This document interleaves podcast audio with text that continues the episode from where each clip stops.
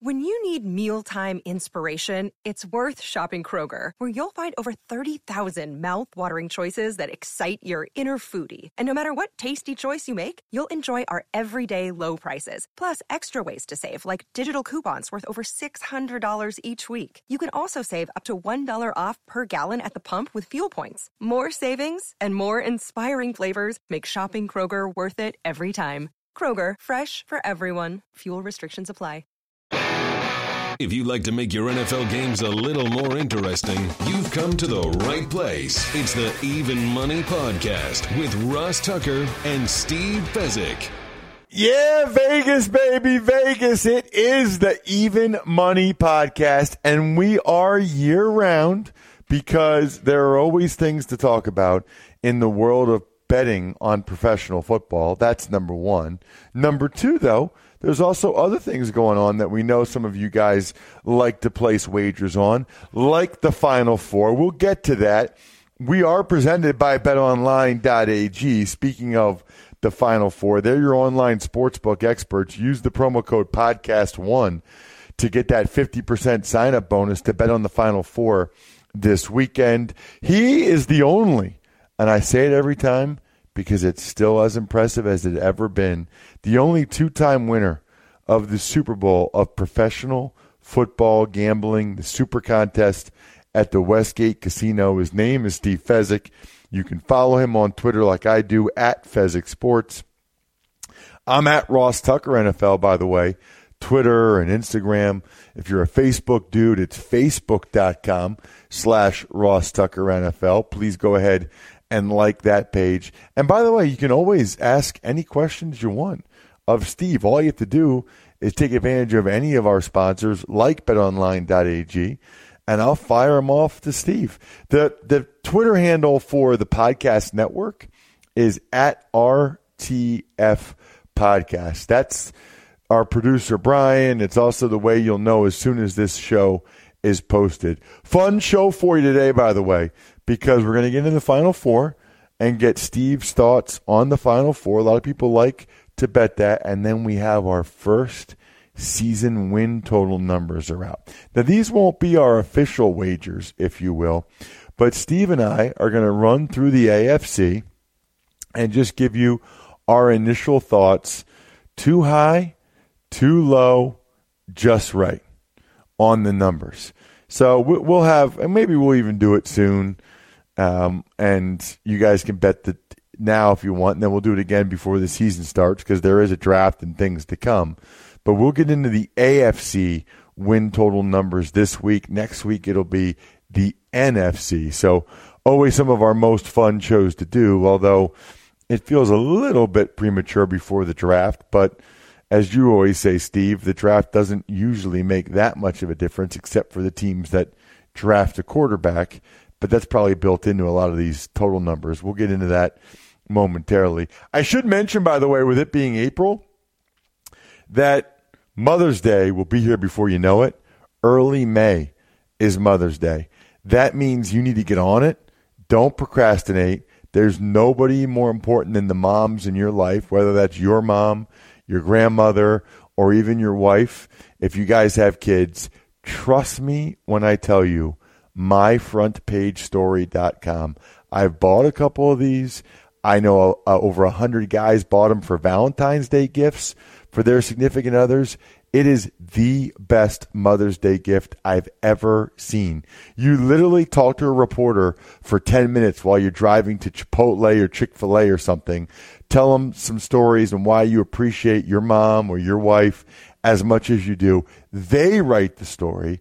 They send it to you. You print it out, frame it, give it to your wife, give it to your mom.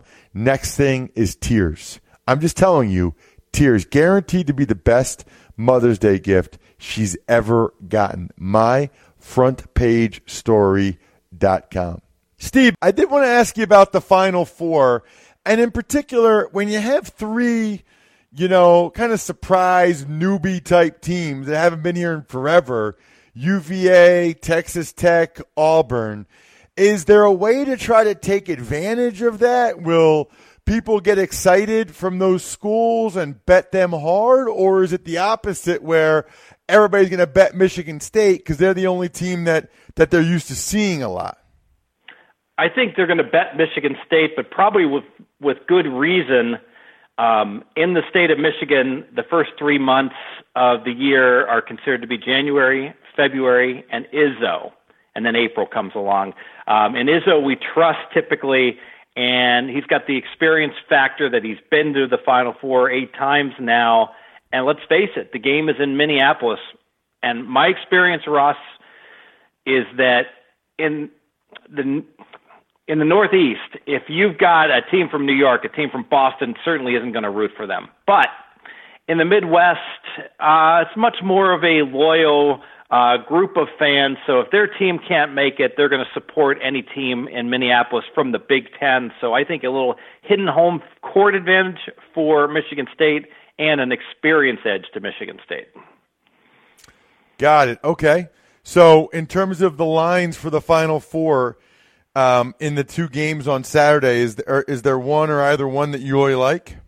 I would look towards Michigan State against Texas Tech, although Texas Tech's head coach Chris Beard is a phenomenal head coach, obviously.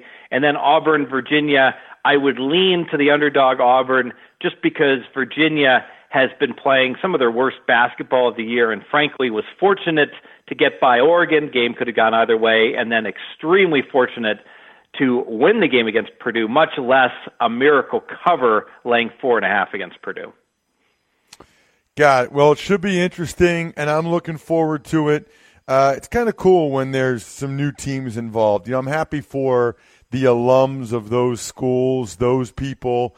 You know, it's rare when there's not like a Duke, a UNC, a Kentucky. Michigan State's kind of the only normal team, if you will, that actually is in it. But I think a lot of people obviously are listening to today's show, Steve, because they're excited to hear about our season win total numbers and our initial reaction. Now, these aren't official bets, so to speak, but we have the first win totals are out. And I got to tell you, Steve, it was CG Technology that released it on Sunday. This is the earliest I can ever remember it being. I feel like every year somebody releases it earlier and earlier. Yeah, and so what's happened is that these have been released like the day after the draft, and now they're coming out before the draft. And frankly, Ross, it shows how the media coverage of the draft and how critically important it's perceived to be. The reality is that the draft doesn't move the needle at all. So you're going to see all these season win numbers for these teams, and then there'll be the draft, and these season win numbers won't budge typically, regardless of whether a team gets rated an A or an F for their selections in the draft. And the truth is, no one really ever knows who had a good draft and who didn't until it actually plays out. Right. I mean, they all think that they do, but nobody really knows. And you always say that the only one it really affects is when, you know, they draft a rookie quarterback, that has an impact on the win totals. I guess my question would be, do you feel like that's already baked into these? To some extent, but there's uncertainty. So you have a situation where if you go with the rookie quarterback, the perception's always been that that's a negative and that's going to hurt a team, and we saw that with the Jets last year, that, you know, they wound up going under their season wins with Darnold. And so, frankly, some of these rookies, though, have done a whole lot better than we thought they would do. Look no further than Baltimore and them winning the division last year. So in general, though, Vegas is extremely bearish on any team that goes with a rookie quarterback. Right, and I in my mind, the Arizona Cardinals win total, they're already kind of taking into account that they think they're going to take Kyler Murray. Although I don't know if that even makes a difference, if there's a difference between Kyler Murray and Josh Rosen in their mind in the first place. I don't even know. So that would be the other way to look at it, I guess. So here's what we're going to do. We are going to talk about the AFC today and the NFC next week, which I'm looking forward to. And basically it comes down to this, Steve. I'm going to give the opening line that came out Sunday night. If there's been any movement, let me know what the movement has been, just so we all know kind of where the money's going. And then we're going to say, our initial reaction, whether, you know, our initial reaction was, hey, I kind of like the over there or the under. These are not official plays, official bets, at least not yet. But whether or not we like kind of like the over, kind of like the under, or potentially if we think, man, they nailed it, that's just about right. So let's start with the New England Patriots, who have the highest win total. We'll go from highest to lowest on the AFC side. They have the highest win total at 11 victories, Steve. Yep, and bettors felt 11 was too high. Gronk retires, Brady turns 42. Immediately money on the under, so New England is down to 10.5 now for the season wins. I agree strongly with that move. One thing that's interesting to me, Ross, is that in the first time I can ever remember doing this, not one team is currently forecast to win 11 games. All these season win numbers are 10.5 or less. So projected a whole lot more parity in the NFL than we've ever seen. Yeah, so you strongly agree with people betting it from 11 down to 10.5. I do. My only concern is that division that New England plays in, wow, do they ever get 6 easy games? Well, I do think Buffalo and the Jets will both be better this year, and we'll get to that.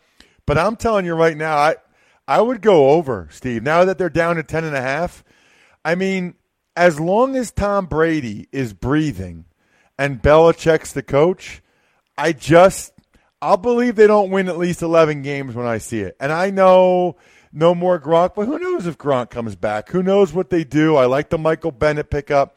So I'd be over on the Patriots at 10.5. What about the Chiefs at 10.5?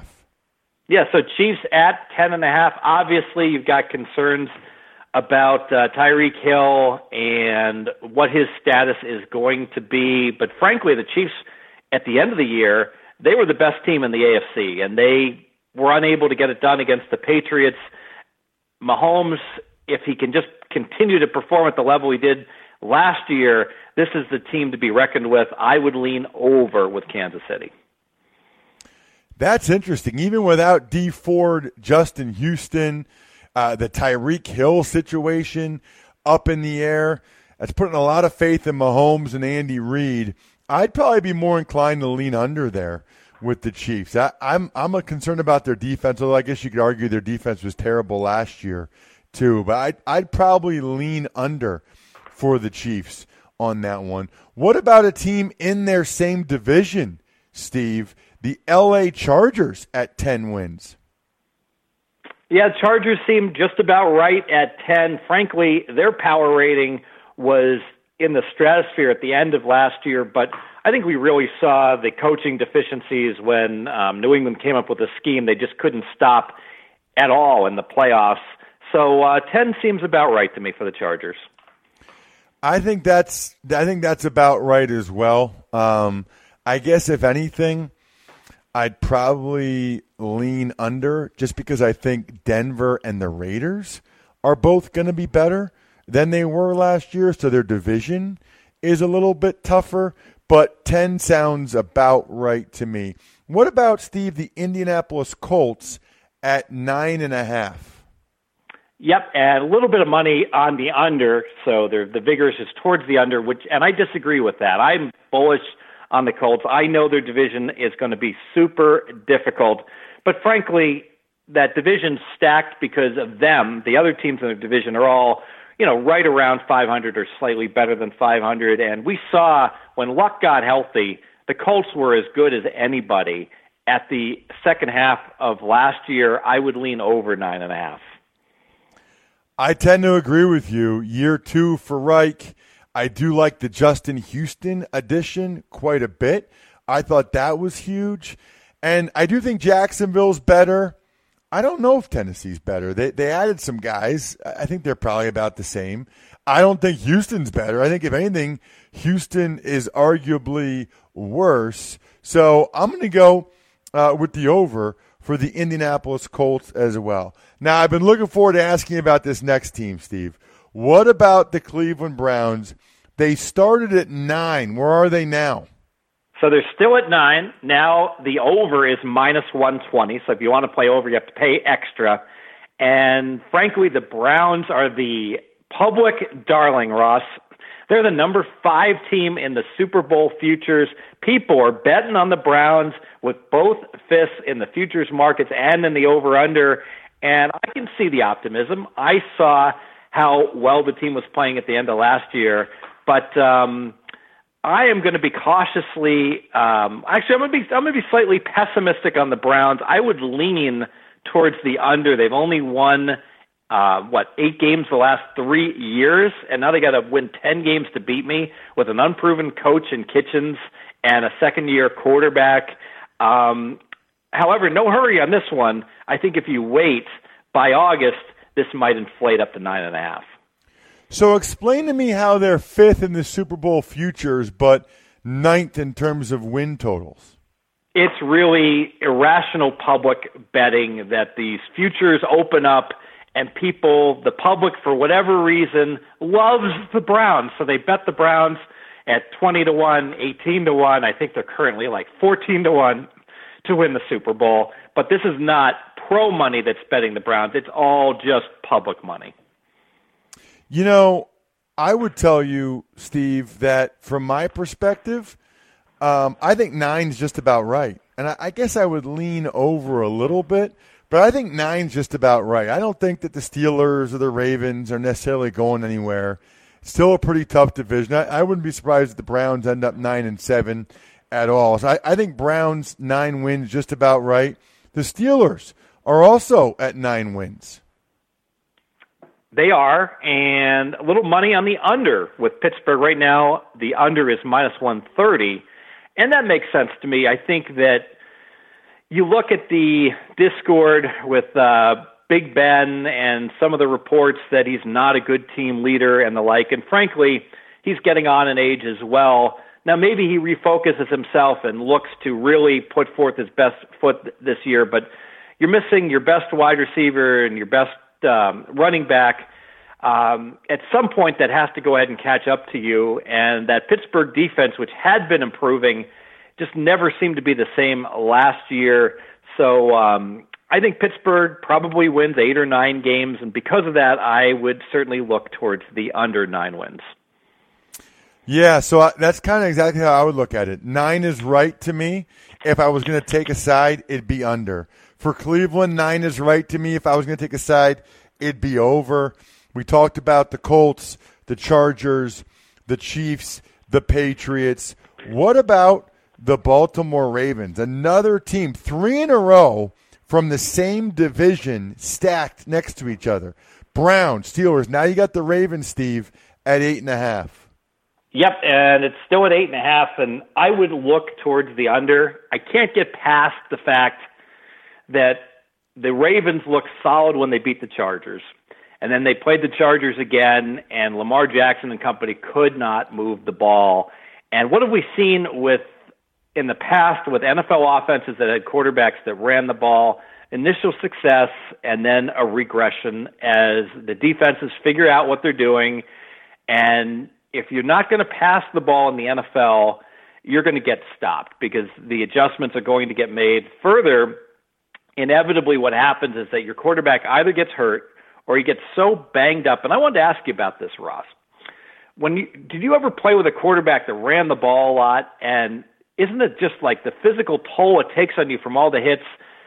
Isn't that just likely to compromise that quarterback's ability to throw effectively with all these contusions and just getting banged up on a day-to-day basis? There is no question that it takes a toll on quarterbacks and their accuracy, throwing the football, the more of a pounding that they take. I don't even think, Steve, that's even a little bit debatable.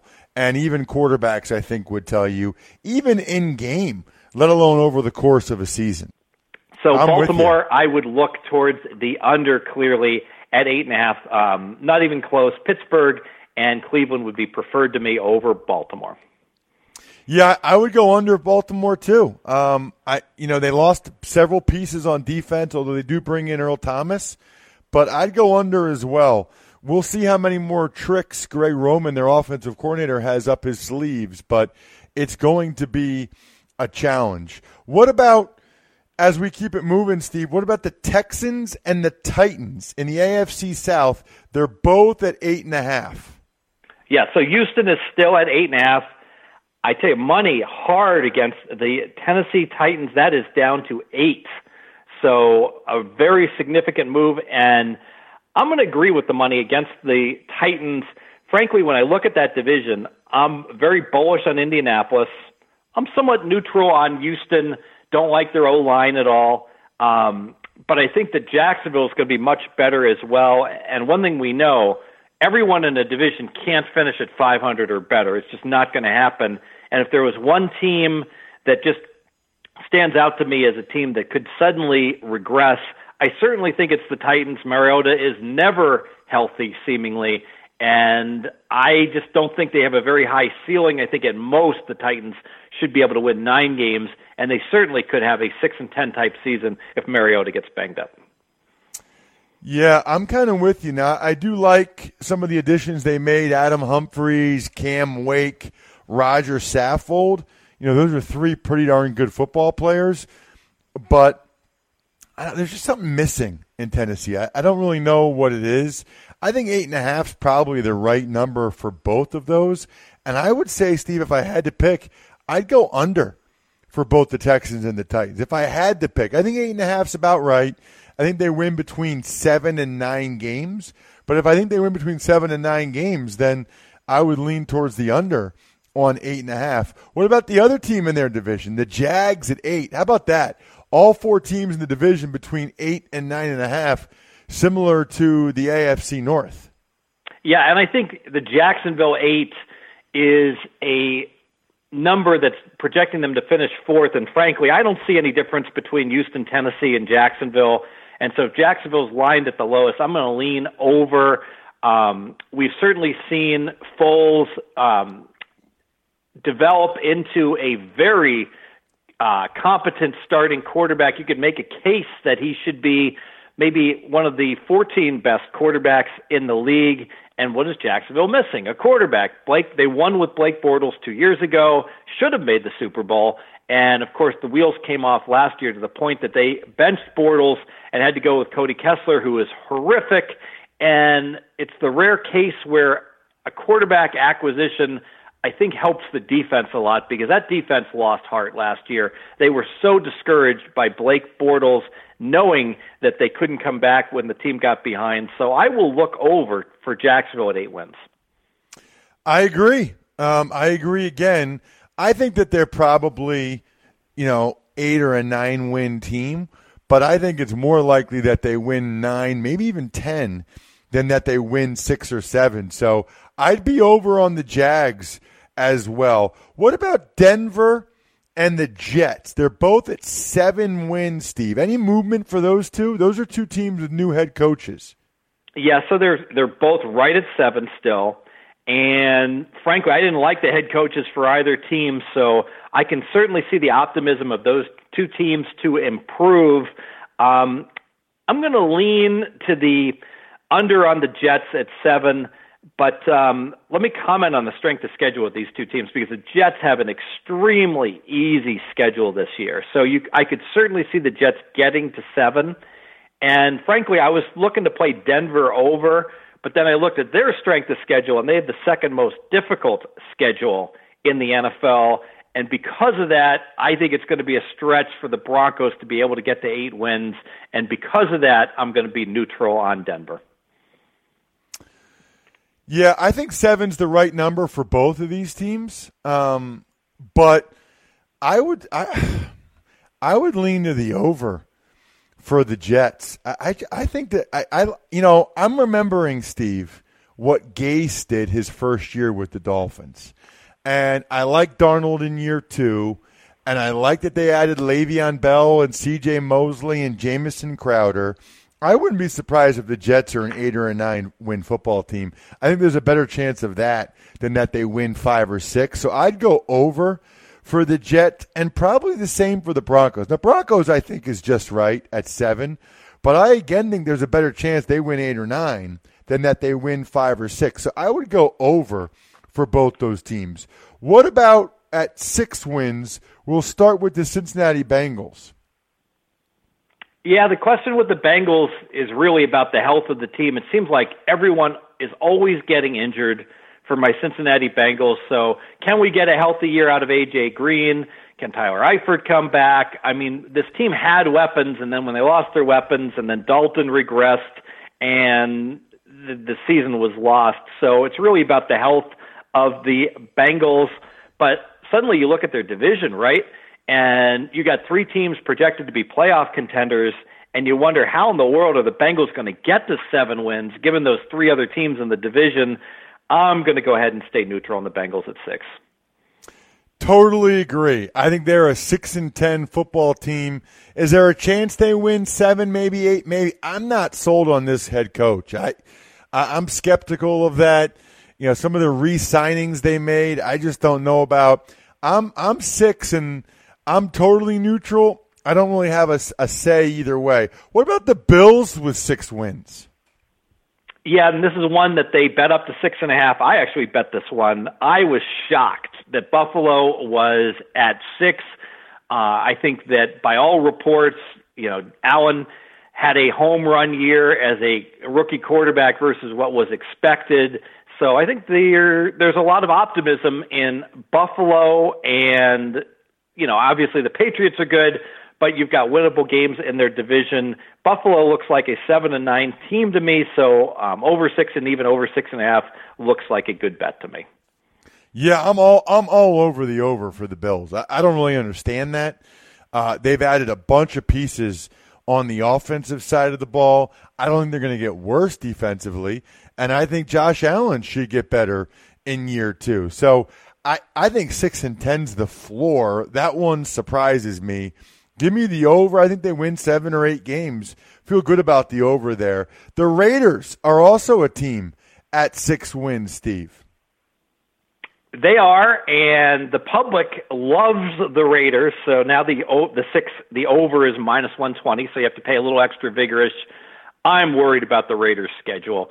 They have the 30th rated NFL strength of schedule, so third most difficult. And frankly, there's a whole lot of distractions. The Raiders Stadium is going up on Interstate 15. I drive by it 3 to 4 times a week.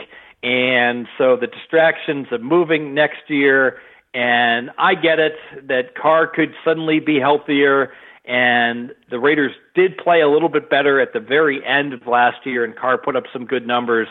But I just think the Raiders are perennially overrated. Playing in a tough division, they're going to be in last place, and if they're in last place, they're not going to win 6 games. Ross, I'd look under. 6-10 sounds about right to me. If I had to go, though, I'd probably go under. I'm kind of with you on that. I'm certainly taking a wait-and-see approach as it relates to the Oakland Raiders, soon-to-be Vegas Raiders. I'm very curious about what that's going to be like. We can do a whole off-season episode here about that. Finally, Steve, a team I really was looking forward to talking with you about, and that is the Miami Dolphins at 5 wins. They and the Arizona Cardinals are both at 5 wins. The Dolphins, I mean, every quote from their owner, every move they've made so far, it's pretty clear, you know, what their thought process is and what they're trying to do in 2019. However, it's kind of how we felt about the Jets in 17 and the Bills in 18, and both those teams surprised us, Steve. I remember we thought both those teams would be unbelievably bad, and they both surprised us and won more games than we thought. So, you know, my inclination would be under, but I don't know. Maybe Ryan Fitzpatrick is this year's Josh McCown. Yeah, it's curious that they went ahead and brought in Fitzmagic here. The talk was that Miami is absolutely NBA-style, looking to dump and get a top draft pick and get a quarterback. So because of that, you would certainly look to go under the 5 wins. The money's been under 5. Now it's -$1.20. I can't get past all those close games the Dolphins won last year, you know, including, you know, the miracle win against the Patriots when Gronkowski showed he should never be on the defensive side of the ball. If the Dolphins only win 5 games last year, like they probably should have, if they hadn't won all those close games, frankly, this number would have been 4. And so because they won 7 games, we're seeing a 5. And because of that and the fact I really don't think the Dolphins want to win games this year, I got to look towards under 5. I would agree. I think Fitz wins them maybe 2, 3, maybe even 4 games. At that point, they throw in like some mid-round quarterback that they draft this year, and they say they want to see what he can do or something. I don't know. I don't think they want to win that many games. I don't think that they do. So I think 5's probably just about right. But if I had to lean, I would lean under as well. Steve, terrific work as always.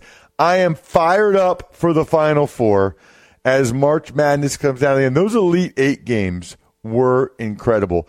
Biggest 2 games of the year on Saturday. And then the National Championship will be Monday night. Sportsnet Bracket Challenge presented by BetOnline.ag continues as we compete against the other Podcast One Sportsnet shows. Probably not going to be great for us considering we didn't get a single team in the Final Four.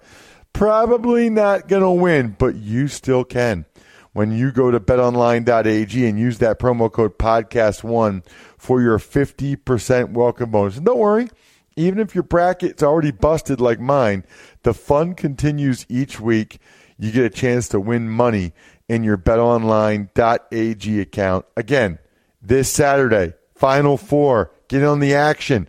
Podcast1's the promo code, betonline.ag is the website. That'll do it, by the way, for this week's edition of the Even Money Podcast. We can, of course, Steve, talk about the results of the Final Four next week, and I am very, very excited to dive into the initial NFC win total thoughts. Some of my favorite episodes of the year are when those win total numbers come out for the first time. Other than that, I think we're done. Good luck, everybody. Hope you guys win some money. Thanks for listening to the Even Money Podcast. Make sure to also subscribe to the Ross Tucker Football Podcast, the Fantasy Feast Podcast, and the College Draft Podcast, all available on iTunes at rostucker.com or wherever podcasts can be found.